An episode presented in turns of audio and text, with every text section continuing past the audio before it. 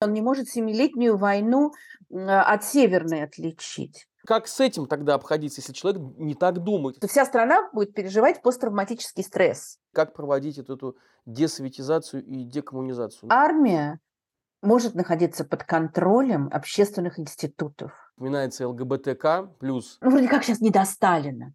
А как лечить, вот вы говорите, да? Куда хуже, когда есть ощущение ненависти и жертвы. Преступления диктатуры, когда они совершают преступления на избирательных участках. Не все, но среди них много учителей. Всех учителей очень сложно переучивать.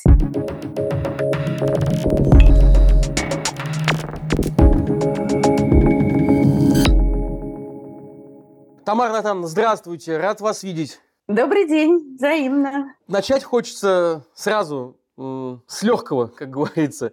О, я трепещу. Очень тяжелое время для, для детей и для родителей, особенно для тех, которые хотят сохранить, в общем, здоровую обстановку э, в семье и здоровую голову на плечах своего ребенка. Как быть родителем, которые хотят уберечь детей от э, пропаганды, которая набирает обороты и становится все более тотальной? И как быть студентом, которые хотят того же? Какие у вас могут быть э, ну, рекомендации, может быть, пожелания. Что делать? Знаете, это ужасный вопрос, мне его все время задают. Я бы очень хотела, чтобы у меня был на него ответ. Ну, во-первых, наверное, единого ответа нет и быть не может, потому что это решается в каждом конкретном случае. Вот конкретное отношение родителей и детей, конкретный ребенок, конкретная школа, отношения в классе и так далее. Мне кажется, что вот единственное общее для всех что ни в коем случае нельзя врать детям. Вот эти вот, когда родители обсуждают политику, дети зашли, ой, там Васенька, мы, а мы сейчас с тобой пойдем цветочки позабираем, потому что потом все равно все будет ясно. И главное, даже не, то, не потом. Дети же все чувствуют на уровне интуиции. Они чувствуют вранье. И это очень тяжело. Вот, поэтому, естественно, ну что, я не могу призывать родителей говорить, боритесь со школой, там, э, пусть... Ведь, понимаете, это же на самом деле не родители. Родители могут бороться, а ребенок оказывается в классе э, с учителем в противостоянии, может оказываться. Это ужасно тяжело. Э, это просто, особенно если про маленьких, я с ужасом про это думаю. Я вообще могу сказать, что я всегда была скептически настроена по отношению к домашнему обучению. И сегодня я думаю, что пока это не прикрыли, я удивляюсь, что это еще не начали прикрывать, что это для многих может быть выход. Но я понимаю, что далеко не для всех, далеко не все просто способны это сделать. А, значит, ну, напрашивается то, от чего мне я так была рада, что мы от этого ушли, что было в советское время во многих семьях. Ну, один пишет в уме. А, вот про это в школе не говори никому. Вот на самом деле было так, но ты в школе молчи.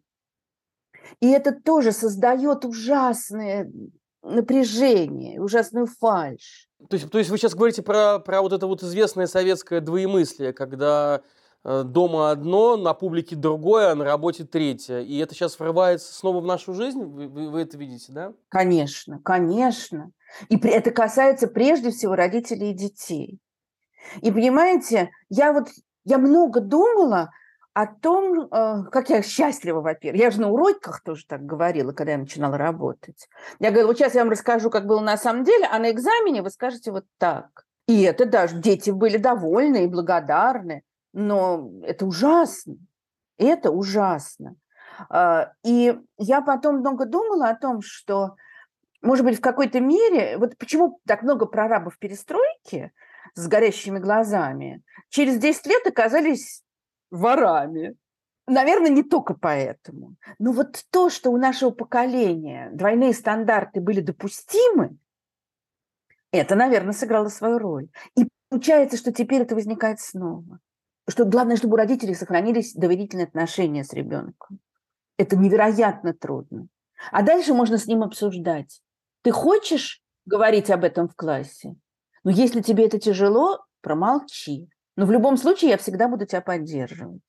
Сейчас, когда уже, например, осуждение э, аннексии Крыма, да, которую в России называют воссоединением, является преступлением, ну и раньше это было, но в ран... Э, преступлением, как мы сейчас выяснили, но никого не сажали, то сейчас уже за это можно, можно сесть. И уже детей могут отнять. Как эту девочку я понимаю, что это исключительный случай, но это прецедент, это девочка из Тульской области. Ну вот сейчас пишут, что российскую, на российскую науку э, тоже возвращается цензура.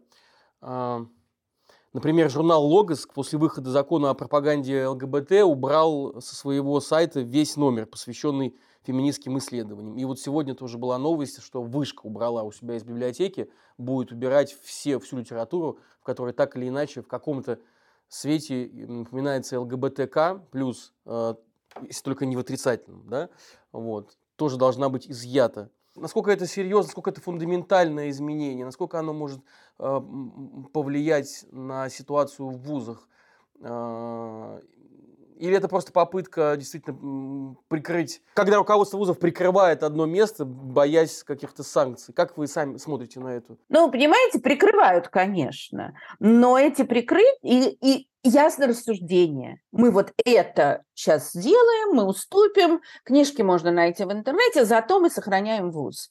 Возникает вопрос, э, где та черта, после которой уже сохранять нечего. Да это решает каждый сам, каждый руководитель, каждый учитель, каждый преподаватель. Мне даже кажется, что с ЛГБТ это может быть страшнее, э, чем там с политикой, просто потому что ЛГБТ-подростки, они невероятно уязвимы психологически. И если это же не просто книжки убрали. Да, понятно, что большая часть подростков может не знать, что там в библиотеке или там про журнал «Логос» не слышали никогда. Но это общая обстановка. То есть и так обстановка была совершенно нетерпимой. А теперь это становится все сильнее и сильнее. Это значит, что опять ЛГБТ-люди затискиваются в подполье. Это значит, что опять будут разжигаться страсти, и это, это будет стоить жизни. Как учить историю, если государство ее переписывает? Вы знаете, я всегда говорила своим ученикам, вот они говорят, а что же мы будем там на экзамене, ля-ля-ля. А если я по-другому думаю? Говорю, вообще-то, говорила я, на экзамене никого не волнует, что ты думаешь. Ты что, историк, что ли? Ты ученый? У тебя нет задачи создать свою концепцию исторического развития. Ты должен знать, там, когда была первая пятилетка, вот. Ты совершенно не обязан, отвечая на вопрос, когда была первая пятилетка, добавить, а кстати, знаете, это еще разорило экономику. Ну хорошо, если у тебя будет вопрос, в каком году Крым был присоединен к Российской Федерации, ну, в конце концов, надо знать год.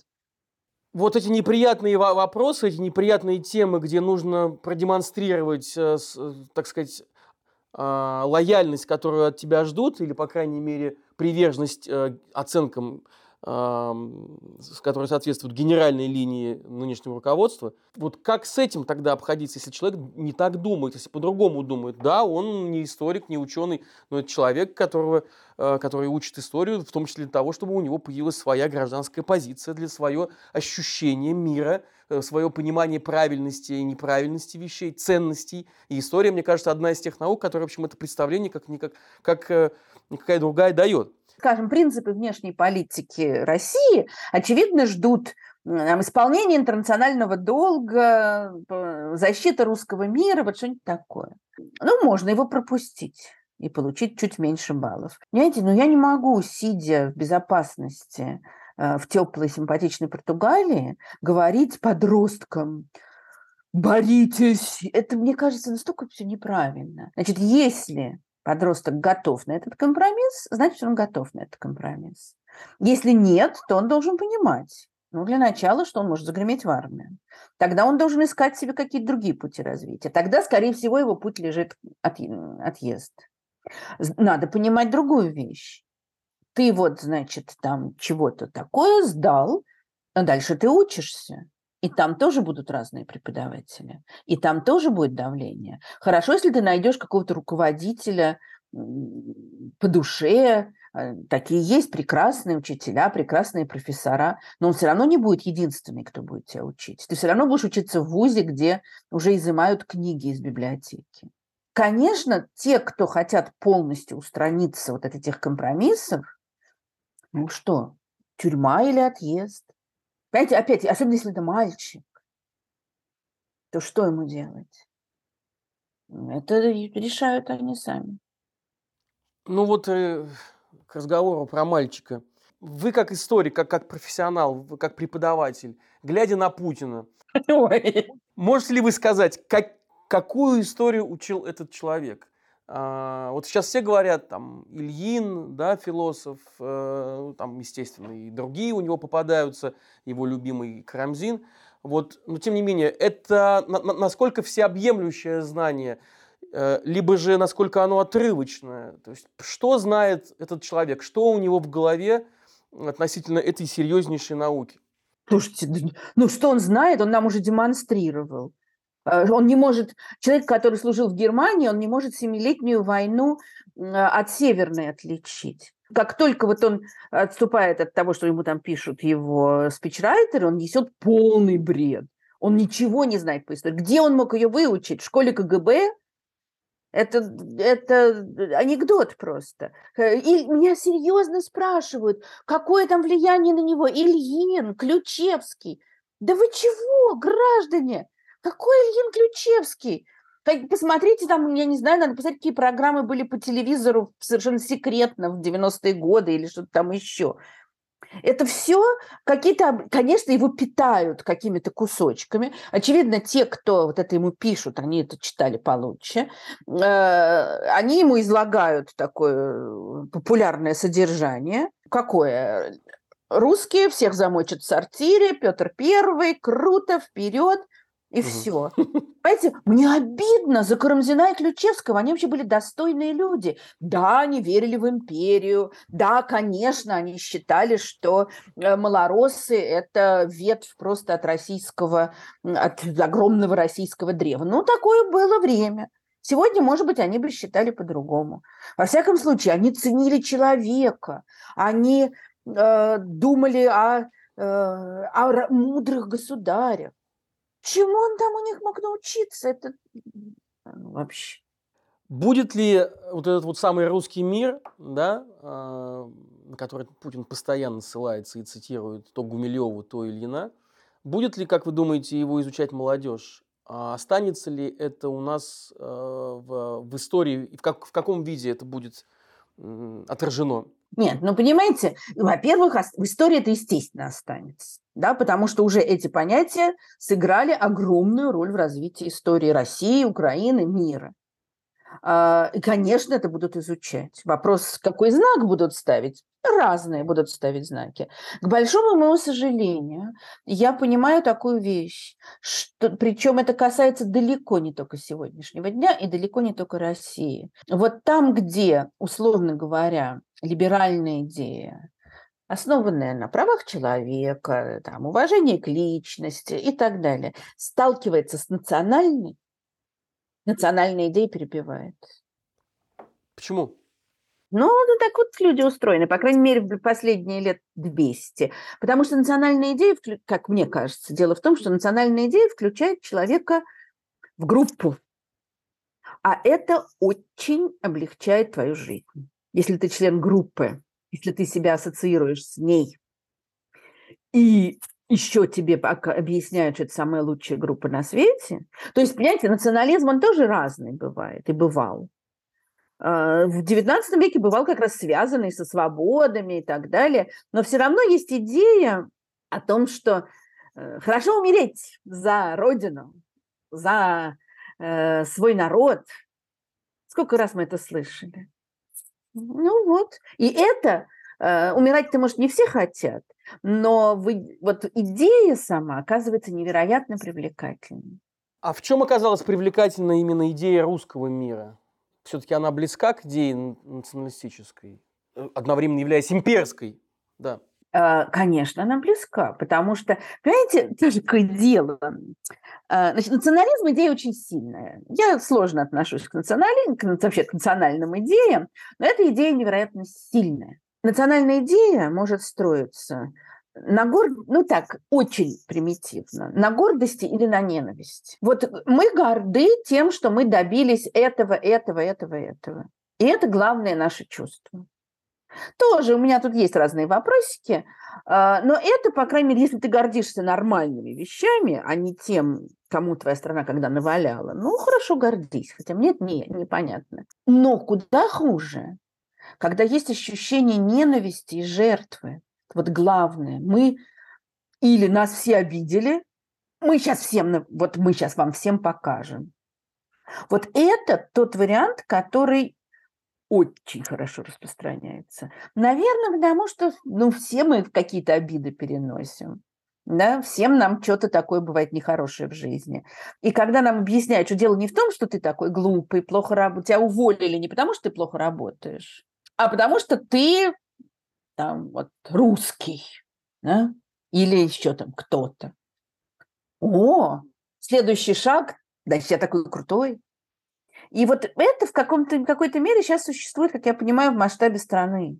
Опять, далеко не только нашей. Это, понимаете, есть русский мир, а, скажем, в Западной Европе представление о христианской цивилизации э, в пику э, там грязным э, беженцам. Ого-го, как тоже распространяется. Но русские россияне ведь не всегда были такими обиженными, э, как сейчас. И таких лидеров, обиженных, как Владимир Путин, на весь мир, тоже было, прямо скажем, единицы, да? То есть мы попали в такой исторический момент. Это, наверное, эта идеология всегда существует. Ну, во всяком случае, вот э, национальная идея начала, понятие нации с конца XVIII века развивается, и она очень сильно действует. Но иногда это разделяет маленькая группка. В периоды стресса, в периоды э, тревожности, э, когда тебе нужно на что-то опереться. Это очень удобная опора.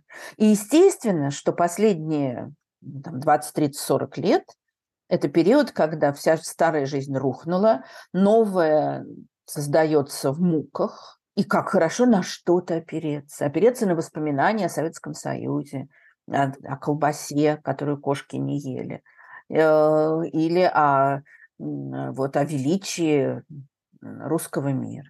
Кстати говоря, как вы считаете, как влияет сохранение доброй памяти, такого доброго имиджа Сталина и Ленина, как это влияет на современное российское общество? Очень сильно влияет. Знаете, я, меня очень волнует этот вопрос, и поэтому, кстати, вот меня очень волнует судьба мемориала, и мемориал вызывает у меня невероятное восхищение. А, сейчас появилось столько новых страшных проблем, что, ну, вроде как сейчас не до Сталина, уж тем более не до Ленина. Потому что, да, вот сейчас война, но ясно совершенно, что нельзя оставить в тылу тот нарыв и лечить новый. Их надо лечить все, надо лечить организм в целом. Поэтому пока мы со Сталиным не раз... ну, пока мы вообще советской властью, не будем говорить со Сталиным, советской властью, пока мы не разберемся, то мы и дальше ничего не решим.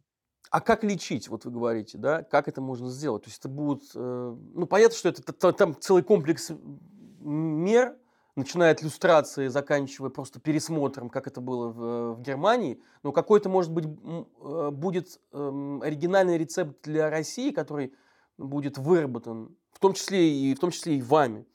Вы знаете, я все время про это думаю. И это совсем не должно заканчиваться э, пересмотром, не знаю, прошлого. Там еще масса всего. То есть сначала есть простейший... Вот Николай Пле замечательно написал, что э, последствия травмы можно лечить.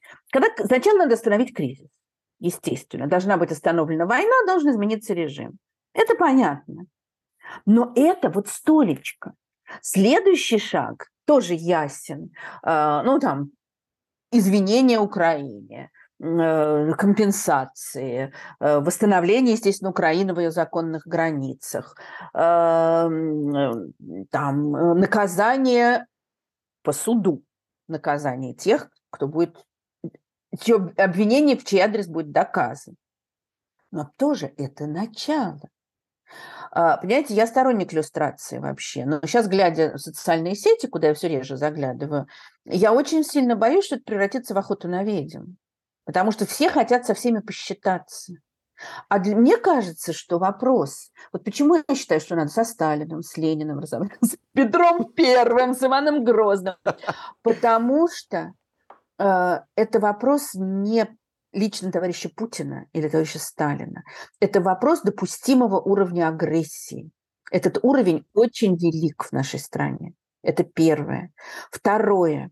Представление о том, что вот ради построения Петербурга, построения магнитки, э, спасения русского мира или еще чего-то можно пожертвовать неограниченным количеством людей, вот надо работать с этими представлениями.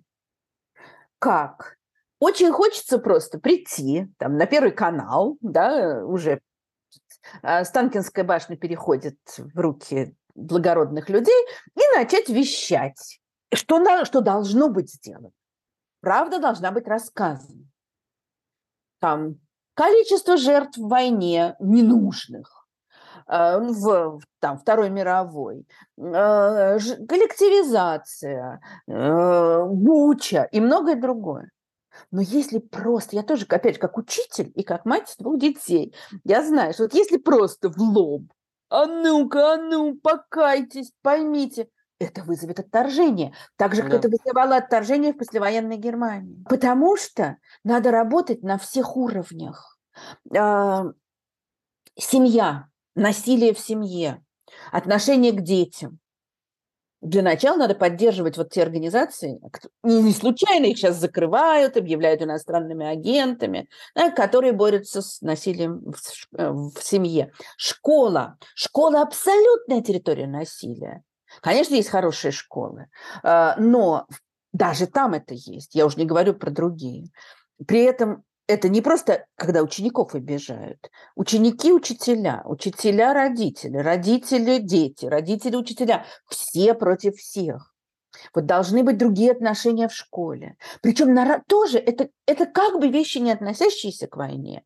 Но, конечно, должен быть уничтожен этот огромный аппарат, э, контролирующий школу. И дать автономию директорам.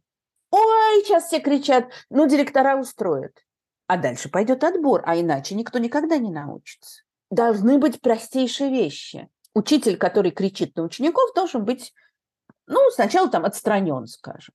С выговором. Да, уволен. Классы должны быть меньше. Школы не должны разрастаться, как сейчас. Все эти вот комбинаты, оптимизация. Ха-ха. А классы должны быть меньше, чтобы учителю было проще. Нагрузка учителя должна быть меньше. Должна быть по-другому история. Курс истории изменен. Он не должен быть таким москвоцентричным или там петербургоцентричным. Он не должен быть так нацелен на государство, он должен быть про людей.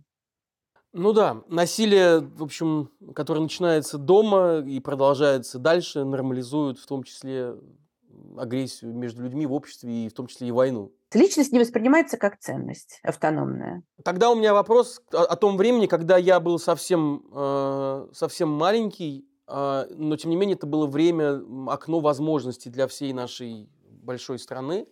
Э, 90-е годы, там, может быть, какая-то часть двухтысячных, когда были ресурсы для того, чтобы менять и менять довольно радикально – а, почему тогда никто не озаботился, не озаботился, в том числе и в профессиональном сообществе, да, преподавательском, учительском, психологов, о том, что э, реформа образования очень нужна, и что насилие является не просто каким-то там словом, которое ничего не значит, да, насилие в школах, насилие дома, а является огромнейшей проблемой, что начинать надо с этого. Почему тогда не начали?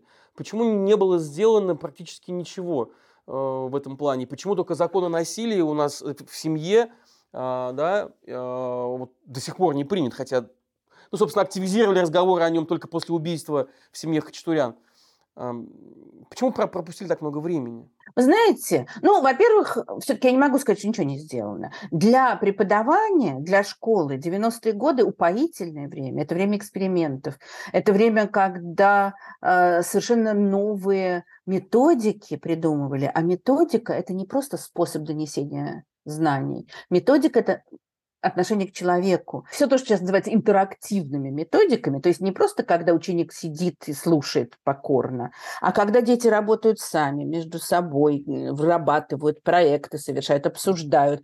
Это все вообще-то нацелено на развитие личности. И э, если ты сегодня, вот их посадил работать в группе, а завтра орешь, э, там сволочи заткнулись, то вся твоя работа в группе вообще ничего не значит. А, другое дело, что, наверное, мы все были очень увлечены открывавшимися возможностями, экспериментами, поездками, там, новой информацией. И мы думали вот на этом уровне, как и вся страна. Вот мне, мне понадобилось много лет для того, чтобы додуматься, э, что вот дело не только в методике, а дело в каких-то человеческих вещах. Я всегда придумала, но как-то вот, я это уложила в голове только недавно. Да, насилие, которое, которое воспитывается и прививается в, в детстве и распространяется потом, насколько это является, а, насколько это является таким инструментом, который можно утилизировать да, для, а, э, для, для удобства, для, для комфорта а, государственного управления. Ну, вы знаете, существует, естественно, огромное количество разных исследований любого диктатора э, или как любого маньяка. Начинают изучать с детства и находят там какую-нибудь травму сексуальное насилие над ним, или избиение, или еще что-то. И это уже даже начинает говорить, ну хватит уже, ну сколько можно копаться в детстве, давайте поговорим о чем-то. Но кто-то там, сейчас тоже не помню кто, очень резонно сказал, далеко не каждый человек, который подвергся в детстве насилию в той или иной форме, стал потом маньяком, убийцей, тираном. Даже, пусть даже в семье, не обязательно в государстве. Но каждый, кто стал у него есть что-то такое в прошлом. То есть вот из семьи идет огромное количество всего. Мы очень часто сли- слышим от э, противников да, э, идеи гуманизма, что ну вот посмотрите на демократические общества, у них ведь тоже есть армии, которые точно так же едут убивать значит, других военных, других людей. Да? То есть что армия это само по себе, это само по, само по себе является э, институтом насилия, да, институтом применения э, вот такой вот э, про, про, про, произвольной власти, как и полиция. Не спора ради с этими людьми, а вот для того, чтобы просто представить, пофантазировать, как может выглядеть российская армия, российская полиция, вообще как могут выглядеть институты насилия в, новом, в новой России, да, в, в прекрасной России будущего. Ну, знаете, конечно, армия и полиция – это насилие. И, конечно, ужасные вещи происходят везде. Вот у Филиппа Зимбарда есть такая мысль, сейчас его модно ругать, но у него огромное количество невероятно глубоких мыслей. У него есть мысли о том, что форма, в принципе, она уже дает индульгенцию. Вот ты надеваешь форму, и это очень много в тебе меняет. Вот когда начинают говорить, что все армии одинаковые, это все равно как там, вся политика грязное дело. Ну, давайте тогда вообще про это не думать. А, армия может находиться под контролем общественных институтов. Ну, если мы говорим о России, то, например, у нас есть э, комитет солдатских матерей и еще ряд организаций. Только для начала. Да? А есть, например, очень часто считается, что лучше, если армию возглавляет э, гражданский человек. То есть он как бы не принадлежит корпорации. Как мы знаем, есть сейчас страны, где женщины э, военные министры, и ничего иногда же. Так же, как в школе надо переучивать учителей. Мы не можем всех учителей уволить. Их надо переучивать, а для этого, кстати, надо переучивать тех, кто будет их переучивать. То есть там методистов, вот это все. Также невозможно разогнать всех офицеров, да, даже по, чисто по политическим соображениям. Создав э, можно всех уволить, и будет огромное количество обозленных, безработных людей, умеющих обращаться с оружием. Это основа нового фашистского путча. Вы сказали очень интересную мысль – переучивать учителей. Я хочу за это зацепиться и спросить, а легко ли переучивать учителей? Потому что я много читал, что это довольно сложная и такая неблагодарная, и вообще переучивать сложно. Но российских учителей как будто бы много где читал, что невероятно сложно, практически невозможно. Вы знаете, всех учителей очень сложно переучивать, а, потому что я вот проводила э, семинары для разных учителей там в разных странах, а, и у меня такая есть там игра в классе, которая у детей проходит на ура. Я сейчас не буду все это описывать, но в частности там такой есть момент, когда все садятся в такую линию, в зависимости от того, как они оценили Э, государственного деятеля, которого мы обсуждаем.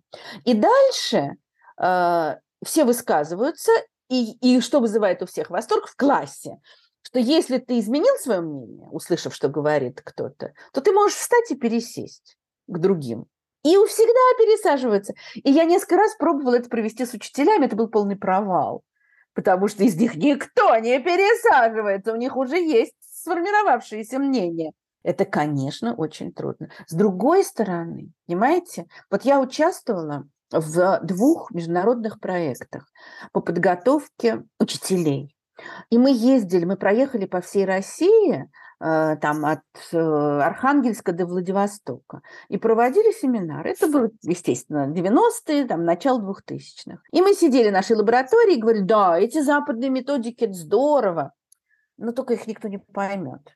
Потом мы разработали эти новые методики, и мы проводили э, семинары для московских учителей. Прошло на ура. Ну, понятно, все сказали, это московские учителя, в регионах никто не поймет. Потом мы поехали, там тоже пошло на ура. Вопрос в том, как учить. Но главное, я все время говорю одно и то же, главной фигурой должен быть психолог. Вообще в нашей стране, потому что вся страна будет переживать посттравматический стресс. Те, кто вернулись с войны, родные тех, кто не вернулся, те, кто там во что-то верили, не верили. Вот в школах. Сегодня в школах психологи это в основном, ну, там, может быть, с каким-то хулиганом поговорит. Но, в общем, в основном это профессиональная э, ориентация. Анкеты, а, по-моему, тебе лучше сюда, нет, сюда, вот такие вещи. Психолог должен с учителями работать. Ну, для этого тоже надо готовить психологов. Как нужно воспитывать учителя, нового учителя, чтобы никогда больше не повторились вот, э, не повторился вот этот вот нынешний э, кошмарный, да, э, вот этот исторический период, когда учителя фактически сами же являются проводниками вот этого преступления диктатуры, когда они совершают преступления на избирательных участках. Не все, но среди них много учителей. Когда идет ужасная ужасной коммуникации с детьми, когда вот это насилие, о котором вы говорите, оно во все стороны, да, и школа является как раз э, источником, да, или местом, где э, все это очень в узел сошлось. Вот э, что нужно сделать, чтобы никогда в жизни учитель не был э, такой, скажем, э, марионеткой, да, даже не то, что марионеткой, а просто проводником самой дешевой, самой грязной политики Э, э, нечистоплотных руководителей. Не, ну понимаете, а, учителя работают в государственных школах в большинстве своем. Соответственно, они служащие государства. Зависимы. Нет, да. не, не просто зависимы, они работают на государство. Поэтому, естественно, есть там стандарты преподавания, поэтому государство может от них требовать чего-то. Не, не фальсификации на выборах, но ну, там проводить определенную какую-то политику. Например, должны быть реальные профсоюзы, действующие. Кстати, просто учительский профсоюз, а, ну, я не знаю, как в других местах, в Москве, он работает со страшной силой. Э, он, э, скажем, одно время давал очень большие скидки тем, кто э, страховку медицинскую получал там в разных... Я пользовалась этим, это прям было огромное облегчение. Какие-то есть дома отдыха, куда предлагают ехать. Ну вот на таком уровне. Спасибо за это, это очень хорошо. Но вообще-то профсоюз должен защищать права учителей. Учителю должно быть куда пожаловаться.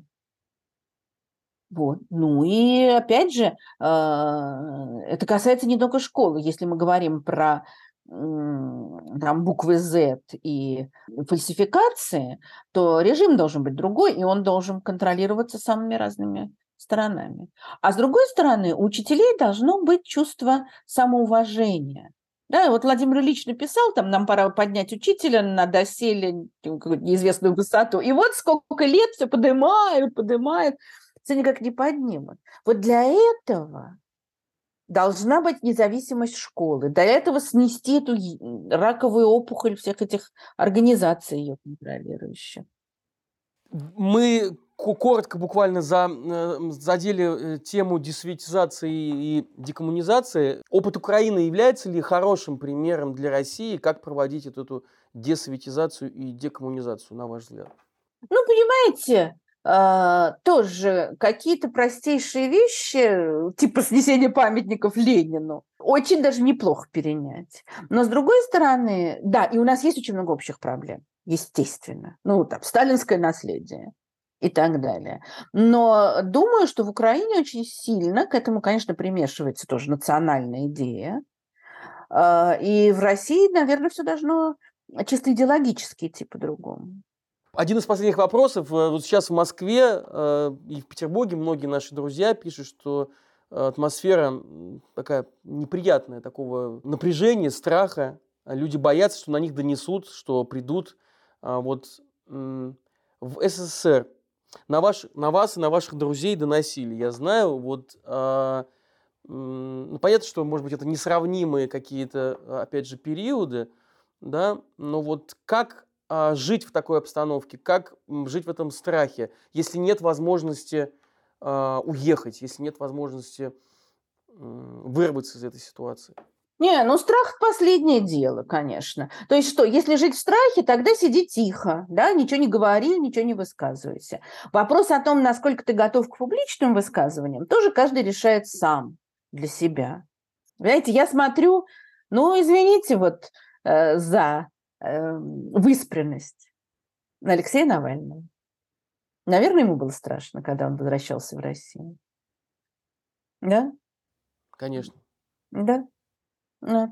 Евгений Ройзман, который, э, ну, это он всегда заканчивает свои выступления словами «все будет хорошо», но он понимает прекрасно, что не все так, но однако продолжает действовать.